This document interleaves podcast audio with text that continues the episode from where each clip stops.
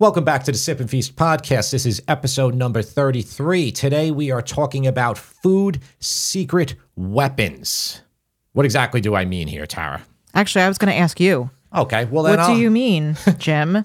What I are will tell food you. secret weapons? then I will tell you, Tara. Okay, so what I mean is these are things that you should have. I recommend you have most of the time for cooking. They can be add ons that you put in at the end, they can be things to really just boost the flavor of a lot of your dishes.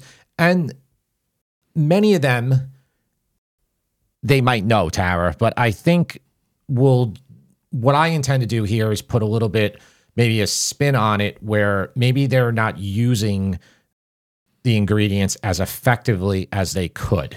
Right. So they you're calling them secret weapons. They may not be the ingredients themselves aren't so secret, but it's really the application of the ingredients that's more of a secret. Is that right? That's right. The basically the democratization of food instruction has made it so everyone knows or can know everything about food.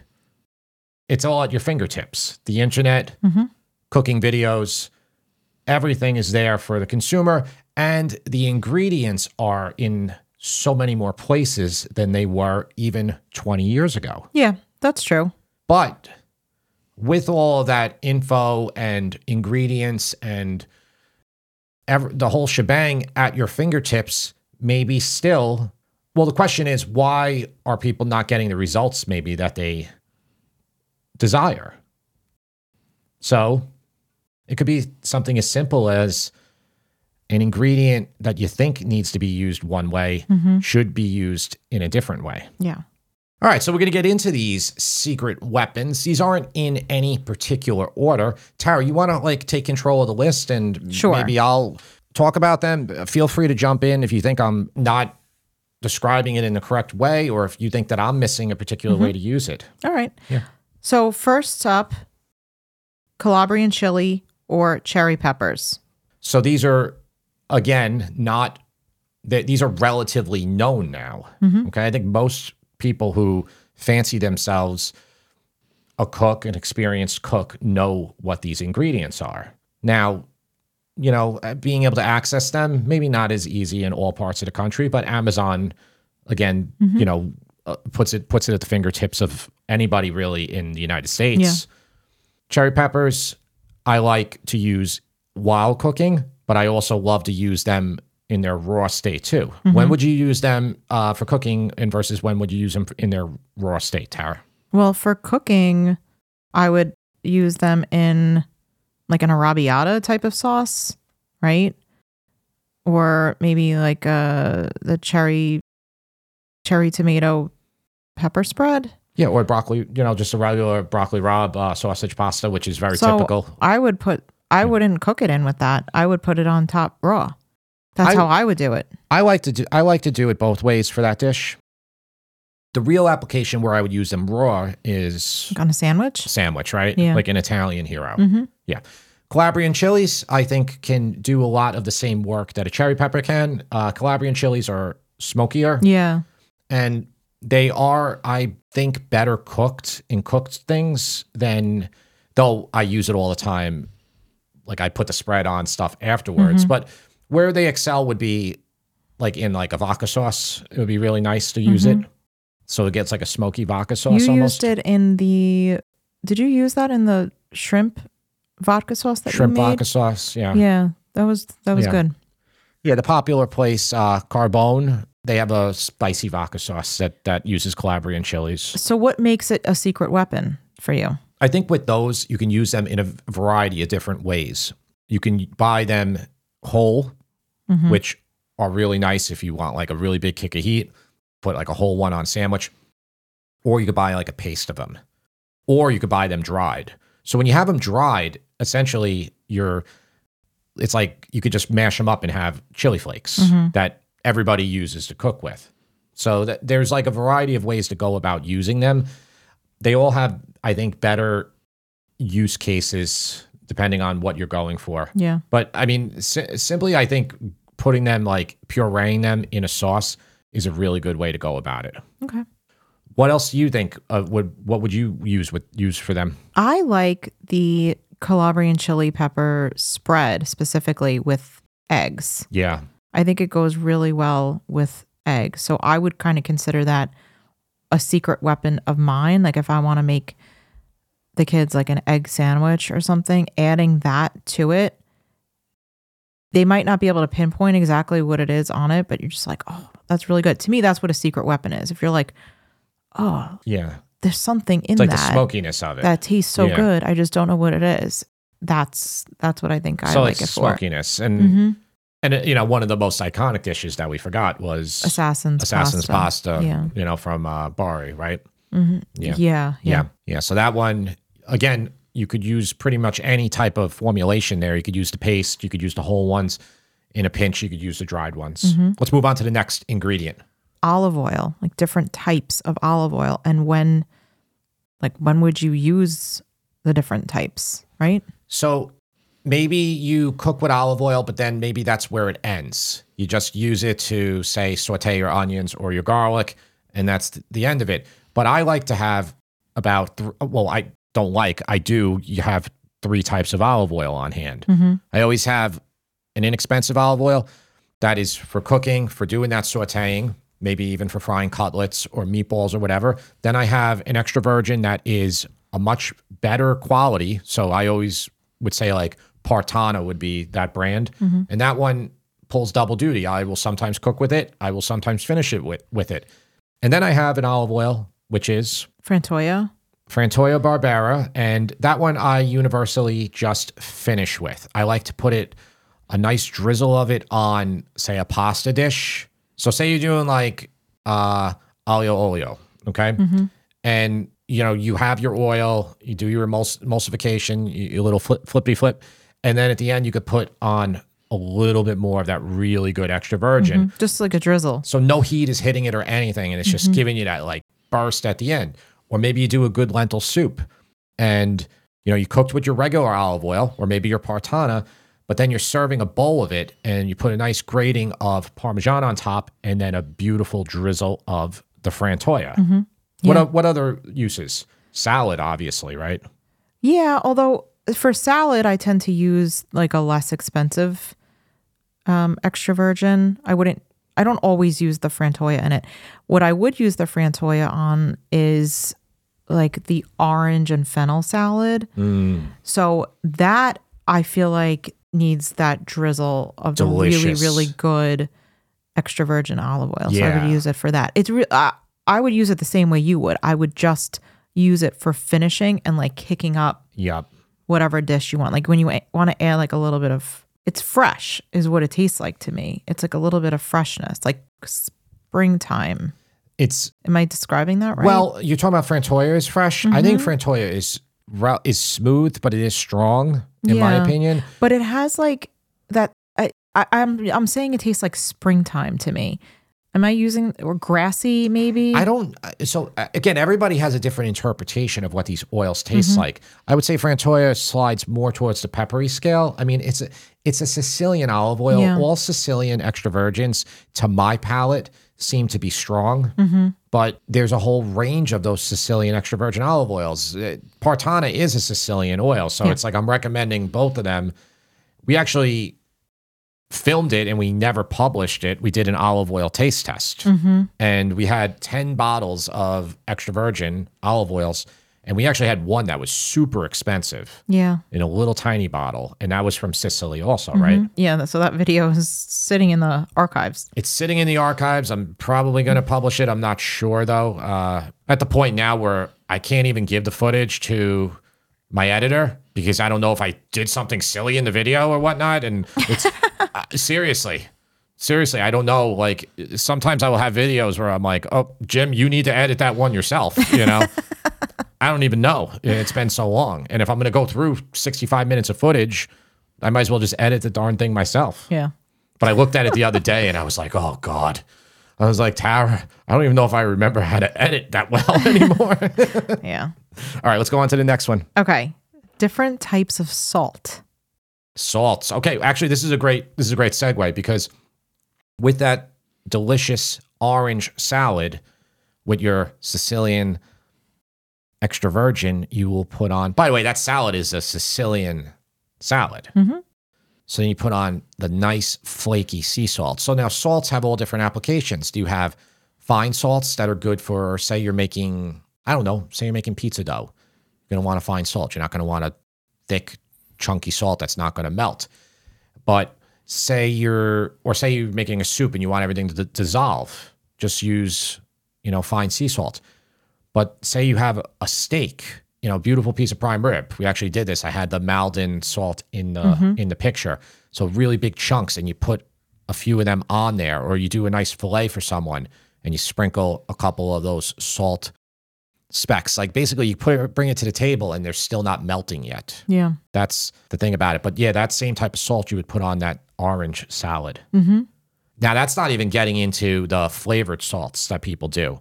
There's a whole bunch of YouTube cooks that sell their flavored salts. Mhm. You know, like how old YouTubers used to sell merch? Yeah. They'd be like, "We're doing a merch drop." Now these these cooking channels do a salt. They do a salt drop. They're like, "We got like a like I got 500 orders of my rosemary salt. You want to get in on it?" And so they build a sense of urgency and uh, scarcity, Yeah. and they get the people to buy it. Is it just like salt mixed with dried herbs? Yeah, yeah, something like that. I don't know. We don't have any of those products yet for you. We're working on them. Lots of them. No, I don't know. Not really. I'm not. I'm not. I'm listen. I'm not resistant to it. I just don't. I don't really see the the point of uh, that one. If I had like a good product that I thought was worth it, I think an then I would I, think an it. olive oil would be good. Yeah, but I mean, what are we gonna do? Like, I'm gonna buy like you have to like contract like with the whole with the the farm. You got to buy like ten thousand bottles of it. Yeah. you know. That's true. Okay, so let's move on to the next one. Okay, so this is your list. These are not my items. I was surprised to see this. MSG?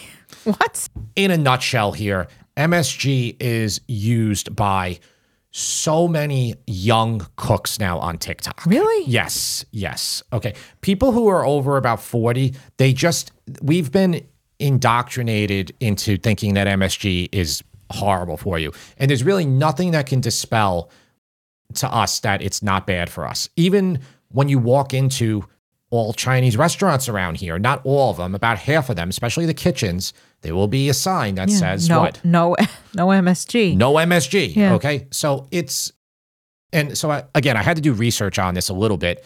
This really got popularized in, I think, the 60s or 70s, where it was like, it wasn't really peer reviewed science. It basically said that it can have a couple bad effects on you, but there's been so much further uh, current research on it. A lot of uh, what's it called when you look at all different studies? Is that a meta analysis, right? So it's basically showing that there's nothing wrong with using it in small amounts. And a lot of places that you eat at use it, Chick fil A being one of them. Okay. Okay. McDonald's doesn't use it. So that's from my research. McDonald's doesn't, Chick fil A does. Is it a flavor enhancer? Isn't it a salt? it's glutamic acid. Is it a salt? It's a salt. I, I'm going to read this to you because this is MSG is short for monosodium glutamate. That I knew. So when I heard sodium, that's what makes Yeah. me think it's a salt. So I'll just read this here. Yeah. It's a flavor enhancer derived from L-glutamic acid, which is naturally present in many foods. L-glutamic acid is a non-essential amino acid, meaning that your body can produce it by itself and doesn't need to get it from food. MSG is a white odorless crystalline powder commonly used as a food additive. In the food industry, it's known as E621. It dissolves easily in water, separating into sodium and free glutamate. Okay? It's made by fermenting carb sources like sugar beet, sugarcane, and molasses. There's no chemical difference between glutamic acid found naturally in some foods and that found in MSG. This means your body can't differentiate between the two sources. MSG has a specific taste known as umami. It is the fifth basic taste alongside sweet, sour, salty, and bitter. Umami has a meaty flavor that refers to the presence of proteins in food. Besides MSG, other umami compounds include inosine 5, which is IMP, or guanosine 5 monophosphate, which is GMP. MSG is a popular is popular in Asian cooking and used in various processed foods in the West. It's estimated that people's average daily intake is 0.3 to 1 grams. It's a flavor enhancer. It goes on and on. This was from I got to find I'm going to put it right across here what where we got this from because this comes from an article on from Healthline, okay? So I was just reading verbatim from the Healthline article. Now, the Healthline article is was an article written on it. The basic bottom line here, from my understanding, and I'm not a scientist, is that MSG in small doses is totally fine. It it's in a lot of foods. It's like it's in Parmesan cheese. It's in a lot of cheeses. So when would you use it? If you're if you're going to say that this is one of your secret weapons because I don't recall a time where you've do we even have MSG? No, we don't. I'm and I want to just include this here because I don't use it in my cooking, but when I do do a chicken uh, fried chicken sandwich, Mm-hmm. a la Chick Fil A or Popeyes or whatever, I am going to add MSG to it. Again, my understanding is Chick Fil A. That's what they use. Hmm, interesting. So they use that and a couple. Um, people have speculated there's a couple other things that are in that marinade. Mm-hmm. Like they come, the chicken comes brined, Yeah. then they bread it and they fry it. I mean, they're frying it in a, pe- a pressure fryer, which mm-hmm. obviously, you know, a home doesn't have a pressure fryer, but I will just fry it in a Dutch oven pot. Interesting. Yeah. Let us know what you think. I would go on an venture. I would venture to guess if you are over 40 and if you are over 50 and you're listening to this, you are probably terrified of MSG. And I think you probably had family members who told you when they eat MSG, it gives them headaches. That was the thing with the Chinese food back in that period of time. It said that it would give you headaches. Mm-hmm. Yeah, that's what I remember hearing. Or it made you like really tired. Like my mom had a, I think it was like Christmas or Thanksgiving dinner once, and somebody, somebody's husband fell asleep on the couch, passed out, and they accused my mom of using MSG in her, in her food. And I was like, well, maybe it was like the, you know, two bottles of wine the person drank that made that made them fall Yeah, asleep. yeah, that might have something to do with it. I'll just finish. I'll finish up here just a little bit. It says it's a flavor enhancer. Um, it's due to its umami taste, which induces salivary secretion. In other words, umami flavors make your mouth water, which can improve the taste of food. What's more, studies show that umami substances can lower the desire to salt foods. Salt is another flavor enhancer.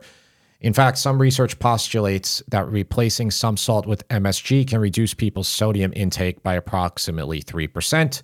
Similarly, MSG may be used as a salt substitute in low sodium products like soups, prepackaged meals, cold cuts, and dairy products. It, uh, from from what I read, it's in all those products. Wow. So everything you're buying like that comes in it. I really think that Chinese food got the bad end of the stick, short end of the stick here, because they were the ones that had to put on their sign in their kitchen when you come in, no MSG used. Yeah. But you never you would never go to a McDonald's and see no Yeah. MSG used.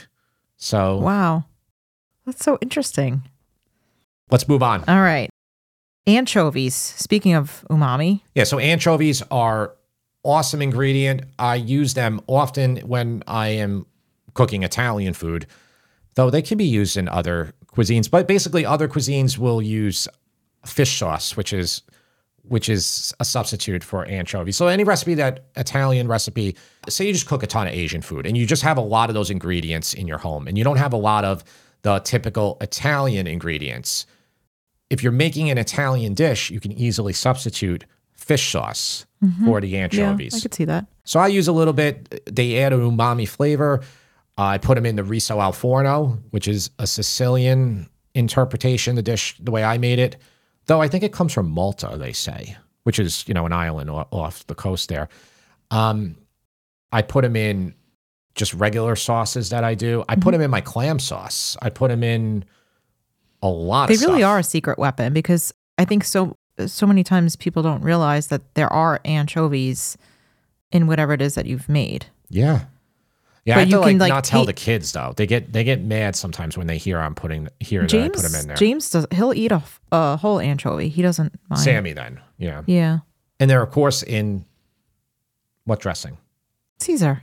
Caesar. Yeah. Can you make Caesar's dressing without anchovies? Yeah, you can. It's not going to be as good, but you can. That's like It's like making a pizza without cheese. Yeah. But you, you can do that too. Yeah. Yeah. You can do Yeah. anything. I You can know. do anything that you want. I know. You Right? can. You're right. You can. Okay, let's move. Acids. You have acids on here. So acids are quickly would be Lemon juice, wine, vinegar. that's right.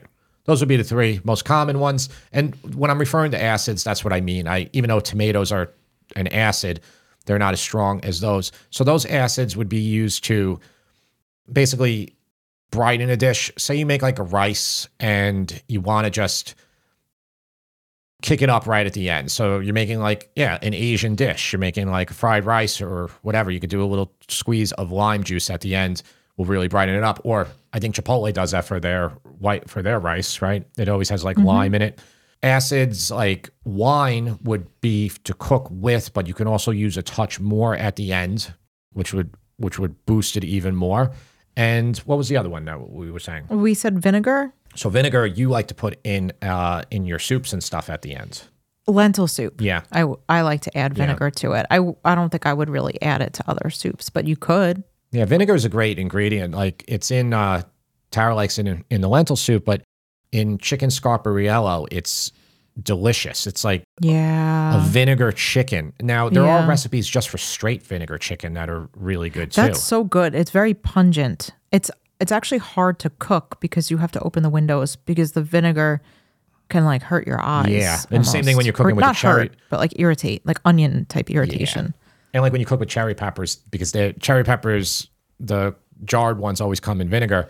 Once you put them in the pan, they it just goes up your nose immediately. And actually, chicken scarpariello doesn't just have vinegar; it also has the cherry peppers Mm-hmm. in it, so it has both of them in that dish. Okay, next is herbs. Herbs. I use a lot of herbs to finish dishes. I think that's when you want to use them, whether you're making a roast chicken, whether you're making a pasta, whether you're making a rice dish. Putting a lot of herbs right at the end, parsley, basil, whatever. If you're doing Mexican, obviously cilantro or Asian foods, cilantro. Great. I mean, Yeah, I think herbs are really underrated. In fact, lately, leading up to Christmas, I was making um, kind of this like French style salad dressing, and I was putting some fresh herbs in it, and I was using tarragon, parsley, and what was the other thing I was putting in it? it was Um, delicious. That's chives. That, yeah, what you that dressing you made yeah, is so good. So chives, tarragon, fresh parsley, and a lot of times when I make homemade salad dressing, I I don't put herbs in it. I just do like a Dijon vinegar or lemon juice and olive oil and like garlic. But I notice that when I add those three fresh herbs to that dressing, it just takes it to a whole other level and it makes even just like a plain green salad, it makes it taste so much better. no, you're right. And the kids go nuts when you make that dress. They love it. So uh, that is your best way to find out if, like, you if you're going to use these flavor enhancers. These are the pull them out for your family. Do something Yeah. like this, and if they're like, "Whoa, what did you do to this, mom? What did you do to this, dad?" That's Mm-hmm. Yeah. that's good, and then you add that to your quiver, and then you then you know for next time. Yeah. I think like the secret weapon part comes in when it's like, oh my God, this tastes so good, but I can't pinpoint what Yeah. what it is. Yep. And that's when you're like, it's my secret. It's my my secret. secret it's my weapon. secret, babe. Okay, next is and I think this is a great one. Pasta water. Pasta water. Yeah, people go as far as to uh, refrigerate their pasta water. That's a good idea to It- just like have it on reserve. It is because what you're doing is you're just refrigerating starch. Yeah. You just have a lot of starch on hand. So yeah, pasta water. It's uh, if you know, you know. If you don't know, I'll explain quickly. It can be used to do two things. It can thin your pasta sauce, and it can also thicken your sauce. How can it do both at the same time, Jim? Well, if you have, I'll give you an example. So say you have you made olio olio. We'll use olio, olio again. It's a good one to talk about because what'll happen is if you make this dish, practical real life gets in the way of the the the, movies. Okay, so if you watch the movie Chef with uh, Jon Favreau, he's making this delicious pasta for uh, Scarlett Johansson. She's laying on the bed. Okay, and it looks perfect, and it is perfect, but it's only perfect for about twenty five seconds. She has to be ready to eat it immediately. But the reality of us normal people is that we're not Jon Favreau or Scarlett Johansson, and we're trying to get our kids to the dinner table. We're trying to just set the table, maybe. We already made it. And the pasta will start clumping and sticking together. That beautiful pasta that you were tossing and flipping, and just you had the you had the perfect emulsification. It's five minutes later. It's 12 minutes later. It's dry as all heck right now. Mm-hmm. What do you do? You add some pasta water. That's right. That's right. That you saved in the pot. So Yeah. you always pull your pasta out of the pot. Don't s- don't do colander. Now, the way I write my recipes always is I will always you'll see this for every pasta almost every pasta recipe on the Sip and Feast website. It will say reserve 2 cups of pasta water or 3 cups and it will say next to that in the notes will not need it all. That it, it might be ambiguous to some people, but it's actually the best way to write a recipe, bar none. I think I think I do this better than anybody on the internet. Okay, and I do this because it allows for the realities of your life. If mm-hmm. you don't have that pasta water, it's not the end of the world. You can just use regular water, you know, but it's pull your pasta out of the pot, keep the pasta, keep all the pasta water there. and keep it warm. Like keep it on the stove. Yeah, just too. keep the pot there. on the warm stove. Like turn the heat off, but so that way when you add it, you're not adding cold. Because yeah, you can add wa- like regular tap water to it, but you're then you're adding cold water Yeah. to your hot pasta. By the way, speaking of that, I figured out a way because I'm going to redo the cacio pepe. So it, what they do, I watched a few videos in Italy of these like famous places. They use cold water, but I think they're. I don't know if they're doing this because some of the videos were ambiguous. I think what you do is you. You, so when you make cacio pepe, you want to have really starchy pasta water, so you don't use a lot of water in the pot. You pull your pasta, you use in that pasta water, but that pasta water, if it mixes with the finely grated pecorino, it will clump right away. So it's it's can prove difficult. But I think what you do is you have ice cubes on hand, and then you add them after you pull your pasta. You add them to that pot of super starchy pasta water, and then it will lower the temperature, still keeping your starch, but cooling it. And then you take that water, that cooled water, and mix it with the cheese instead of just using straight cool water that has no starch in it. Well, it sounds like a an experiment that you'll have to Yeah. do. Yeah. Yeah. Let's move on to the next one. All right. Next is garlic, shallots, onions. Okay, these are used in pretty much all cuisines except for uh, I, I'm, I'm sure there's something that doesn't use these, but they are the base that are essential, and they don't just have to be used as bases. So when you're starting a dish, often you'll saute your onions first, then maybe add your garlic later, because onions take longer to cook than garlic. Maybe you just skip both of them and you use shallot, which shallots are kind of a cross between an onion and a garlic mm-hmm. they're more expensive. They're associated more with like fine cooking, and a lot of home cooks will shy away from using shallots. I think it's like a French ingredient too. Yeah. Right? Aren't shallots often used in French cuisine? Yeah, they will say shallot. I really like them. I actually find that w- whenever I make a salad dressing and I add finely minced shallot to it, everybody seems to like the salad dressing a little bit more. And I keep talking about salad dressings, and I feel like It's a good use case for a lot of these is. ingredients. It is. yeah, so use them all. Uh, there's actually a place right near us, Druthers Coffee Shop. They do crispy shallots for their egg sandwich, right? Yeah, they have an amazing egg sandwich. In fact, they often will win Best of Long Island for best egg sandwich. Um, they do an egg sandwich. It's on a bagel, but it's got crispy shallots and Calabrian chili or something like that, like that combination.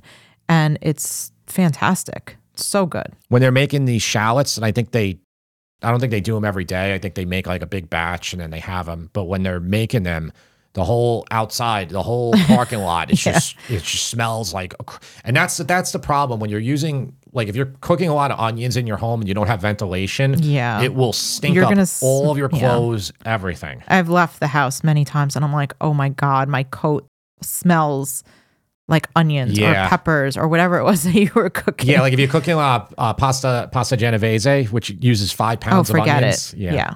yeah. Let's move on to the next one. Dried mushrooms. Ooh, dried mushrooms. Okay, I love dried mushrooms. They are so useful. So buy the container at Costco. Costco does not sponsor me in any way, but I love Costco and I love telling you what I love giving you the best tips for getting this stuff. Because if you were to try buy these dried mushrooms, and I'll just give you an example. There's a place near us that sells half ounce bags of dried mushrooms, porcini, shiitake, whatever they have them. They are four dollars or five dollars a bag for a half ounce. Costco sells 10 ounces. So that's 20 of those bags. Mm-hmm. Costco sells that for about $10 or $11 that jar. That container, it's like this big, will last you a long time. A long, long time. So what you can do is now if you take one ounce of those mushrooms out for a recipe and then you reconstitute them with hot water, it will it will give you a good amount of mushrooms. We just used them actually in the beef marsala that we did. I tried to do it to give more of a blast of flavor. But another great thing to do with these mushrooms is you can make mushroom powder. And often, if you go to fancy places like, say, Wegmans or Whole Foods or whatever, Fairway, they will be selling this mushroom powder for a very expensive price. You make your own powder. This is all it is, is taking those dried mushrooms and putting them in a coffee grinder. And then you have your mushroom powder. And then you Cool. add that to dishes and it boosts the flavor, the mushroom flavor so much. That's pretty cool. Right? I never thought to use it that way. Yeah. Yeah. Let's move on to the next one. Smoked paprika. Well, smoked paprika, we spoke about this in uh, episode number, I think, 30, when we were, people thought I was a little feisty about the split pea.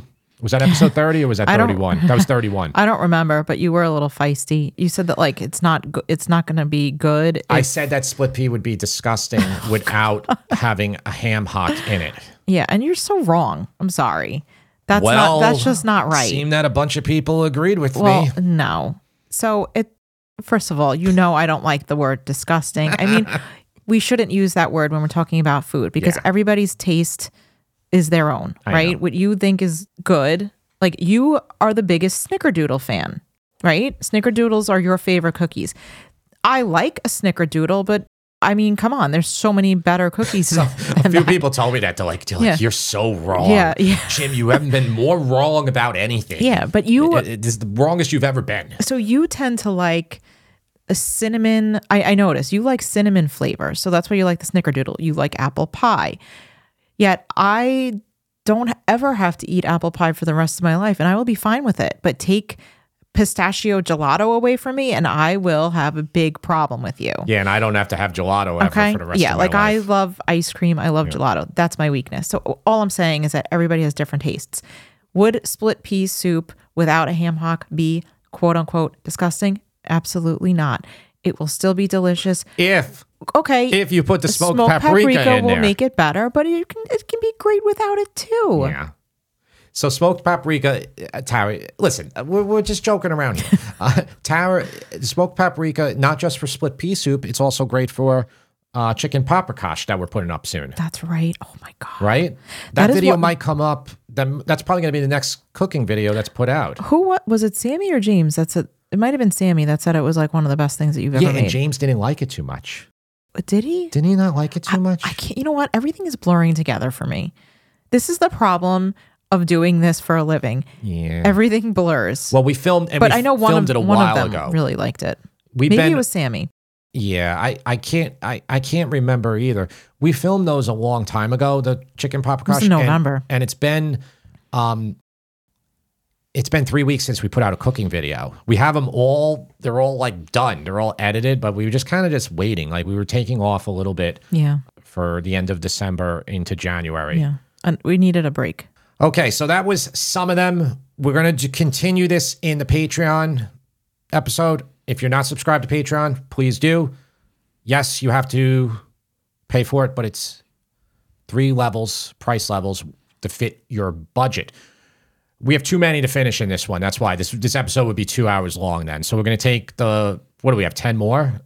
Yeah, there's a lot more here, and I think we can actually add to it. Okay. I think we came up with this list thinking we were just gonna film one podcast, but you know, some of us are a little bit more long-winded than others. th- I was trying to move fast. and I I know, but still, no. And the other thing is, we want to get to questions because Okay. we ran out of time On the last week's, yeah. and we didn't get to answer questions. So I do have a little bit of a backlog here. Let's let's answer these questions now. These were the questions I actually had prepared for the previous week's podcast. Okay. But we didn't get to them. Jim, this question comes from Jane. And actually, this question fits in really well with this episode, even though I didn't plan it that way.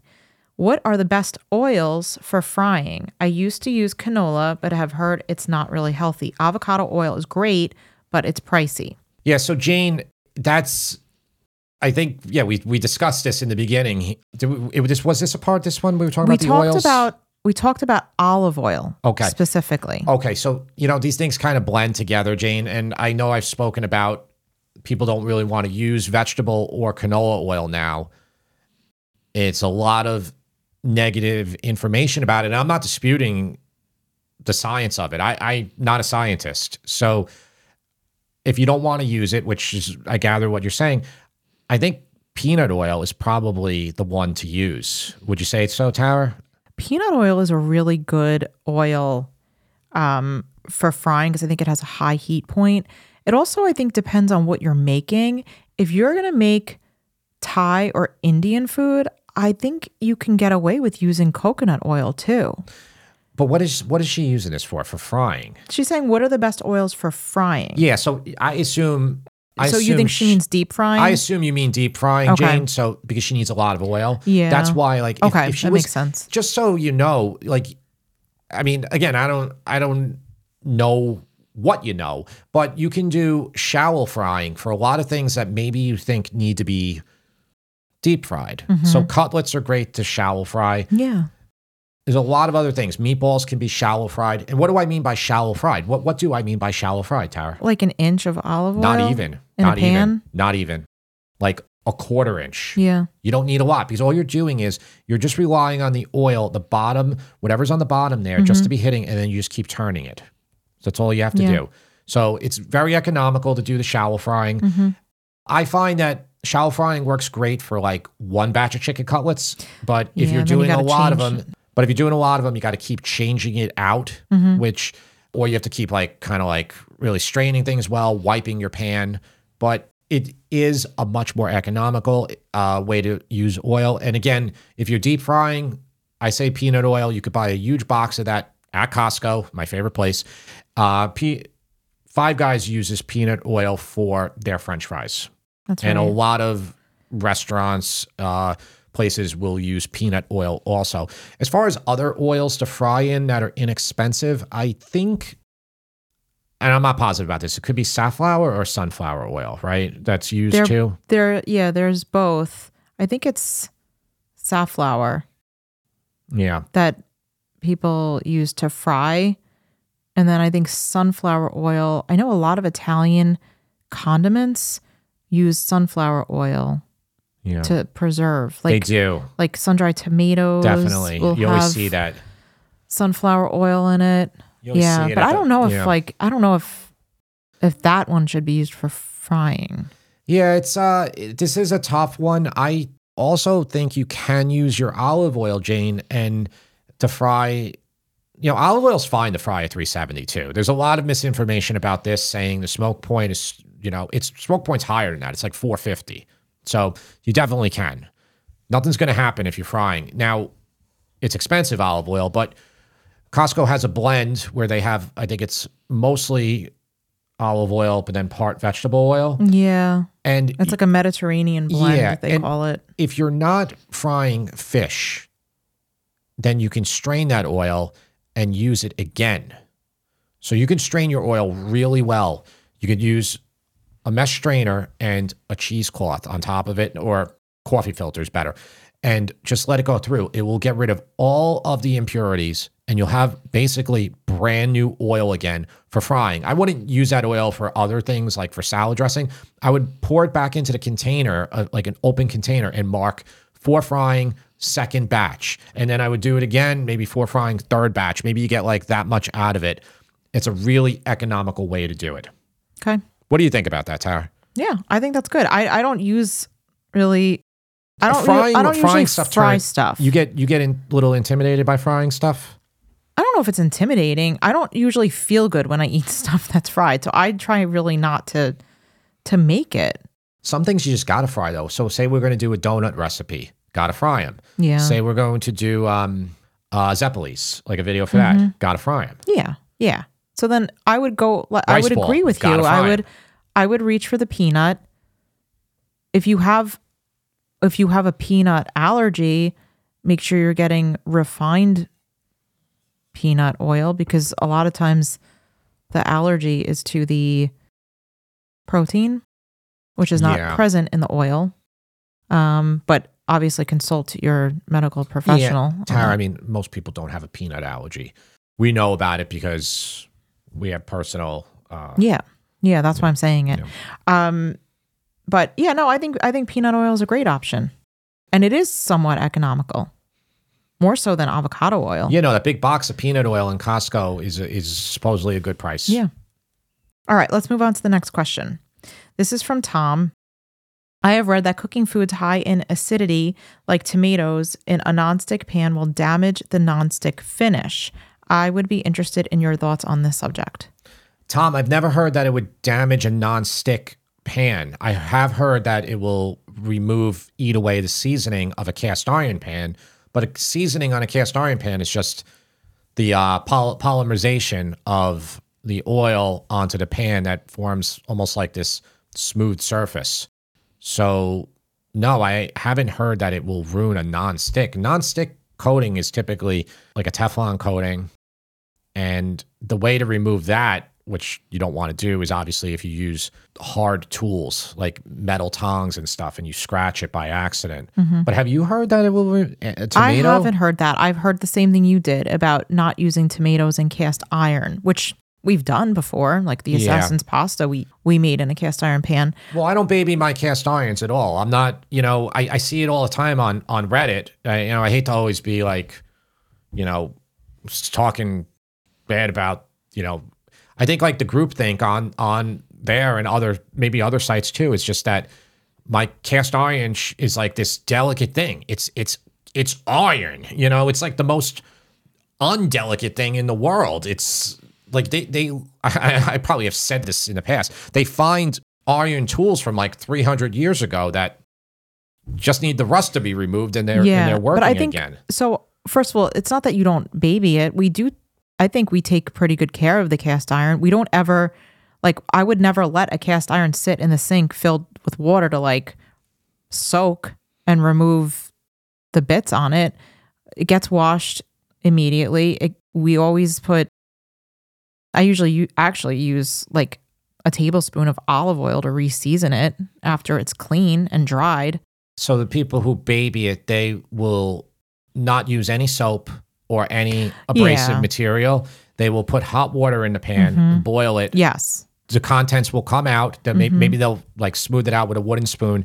It'll come out and then they'll just dry it. Yeah. And basically, if you have a real seasoning, Mhm. like kind of the way I did the pizza Yeah. steel, you will supposedly have a cast iron pan that is smooth enough to cook fish and the fish won't stick. Yeah. No, I've I've heard that too. So But a lot of times, like the cheaper cast iron pans, like Lodge and like the the no name brands, they will be a little rough. So you'll have to kind of sand that bottom down to get that. Because they're looking for that smooth, like baby's Mm-hmm. butt finish, you know, with the oil. Like there's like videos and they put an egg in the pan and it's like moves around. Mm-hmm. Yeah. Like kind of like they're trying to make a cast iron to perform like a non like a nonstick. Yeah. yeah. Well, Tom, Yeah. thanks for the question. And for all of you out there, we appreciate you listening. I know I mentioned Patreon early on. It does don't feel bad if you're not if you're not uh, if you don't want to subscribe to it. But that is where we're putting extra episodes. And this one specifically, timing, we figured there's, there's just too much on on the remaining bit of the list. Leave your questions to podcast at sipandfeast.com. Tara, you got anything to add? No, just keep sending the questions over. We Yeah. love them. And we love reading your emails. And even though if we don't respond to every one of them, we do love reading them. So thank you. And same thing goes for the comments on that you leave on the YouTube version of this uh, episode. We read all the comments. So basically, this podcast has been us starting over again almost in the sense that I wrongly thought that the audience on the cooking channel, that's almost 800,000 subs, was going to want to hear me do a podcast. And that was wrong. Mm-hmm. Right, Tara? Yeah. It was wrong. Now, we put those episodes in the beginning. If you recall, the first few episodes of this podcast were on the main channel and people were getting mad. So, this is why this is a separate channel here. And the same thing, I wrongly thought that we have almost 2 million people going to our website each month. We thought that by putting the podcast in the main menu, that a lot of people were going to want to listen to the podcast when they were finding us for recipes online. That was also a wrong assumption. Mm-hmm. It's different audiences. Very different audiences. That's what it is. So what I'm trying to say here is we appreciate you Yeah. listening to this.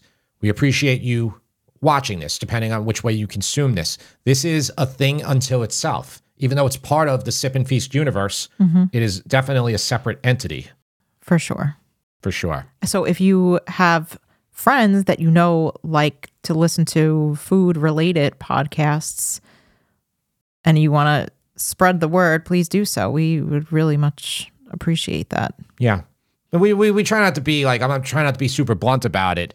A lot of people watching the cooking videos might not even know we have a podcast. I'm not going to like spend five minutes of the cooking video promoting Yeah. the podcast. Yeah. So thank you. We will see you, of course, next week. We intend to be doing this for a long time because I said it before. I actually like doing this more probably than anything else we do, Tara. Well, you certainly are very good at talking for a very long period of time. Oh. And I know that that might not be what you love the most, but maybe other people do. I like listening. So I think I'm a good, we're like a yin and yang over here, Yeah. you know? Yeah. And that's another thing, too. All of this or this might be uh, changing in the not too distant future. We're thinking chairs. Yeah, I would like to be way more casual. I feel like I'm What you, do you know what these mics? on like the weekend update with Yeah. Kevin Nealon. What's or- these mics are like? You have to like, like I'm constantly feel like I'm leaning yeah, in here. I kind of want to sit in a chair and like have a cup of coffee and be a little bit more cozy. Yeah. If you have ideas for that too, please. Yeah, let us know. Yeah, let us know. We'll see you next time. Thanks.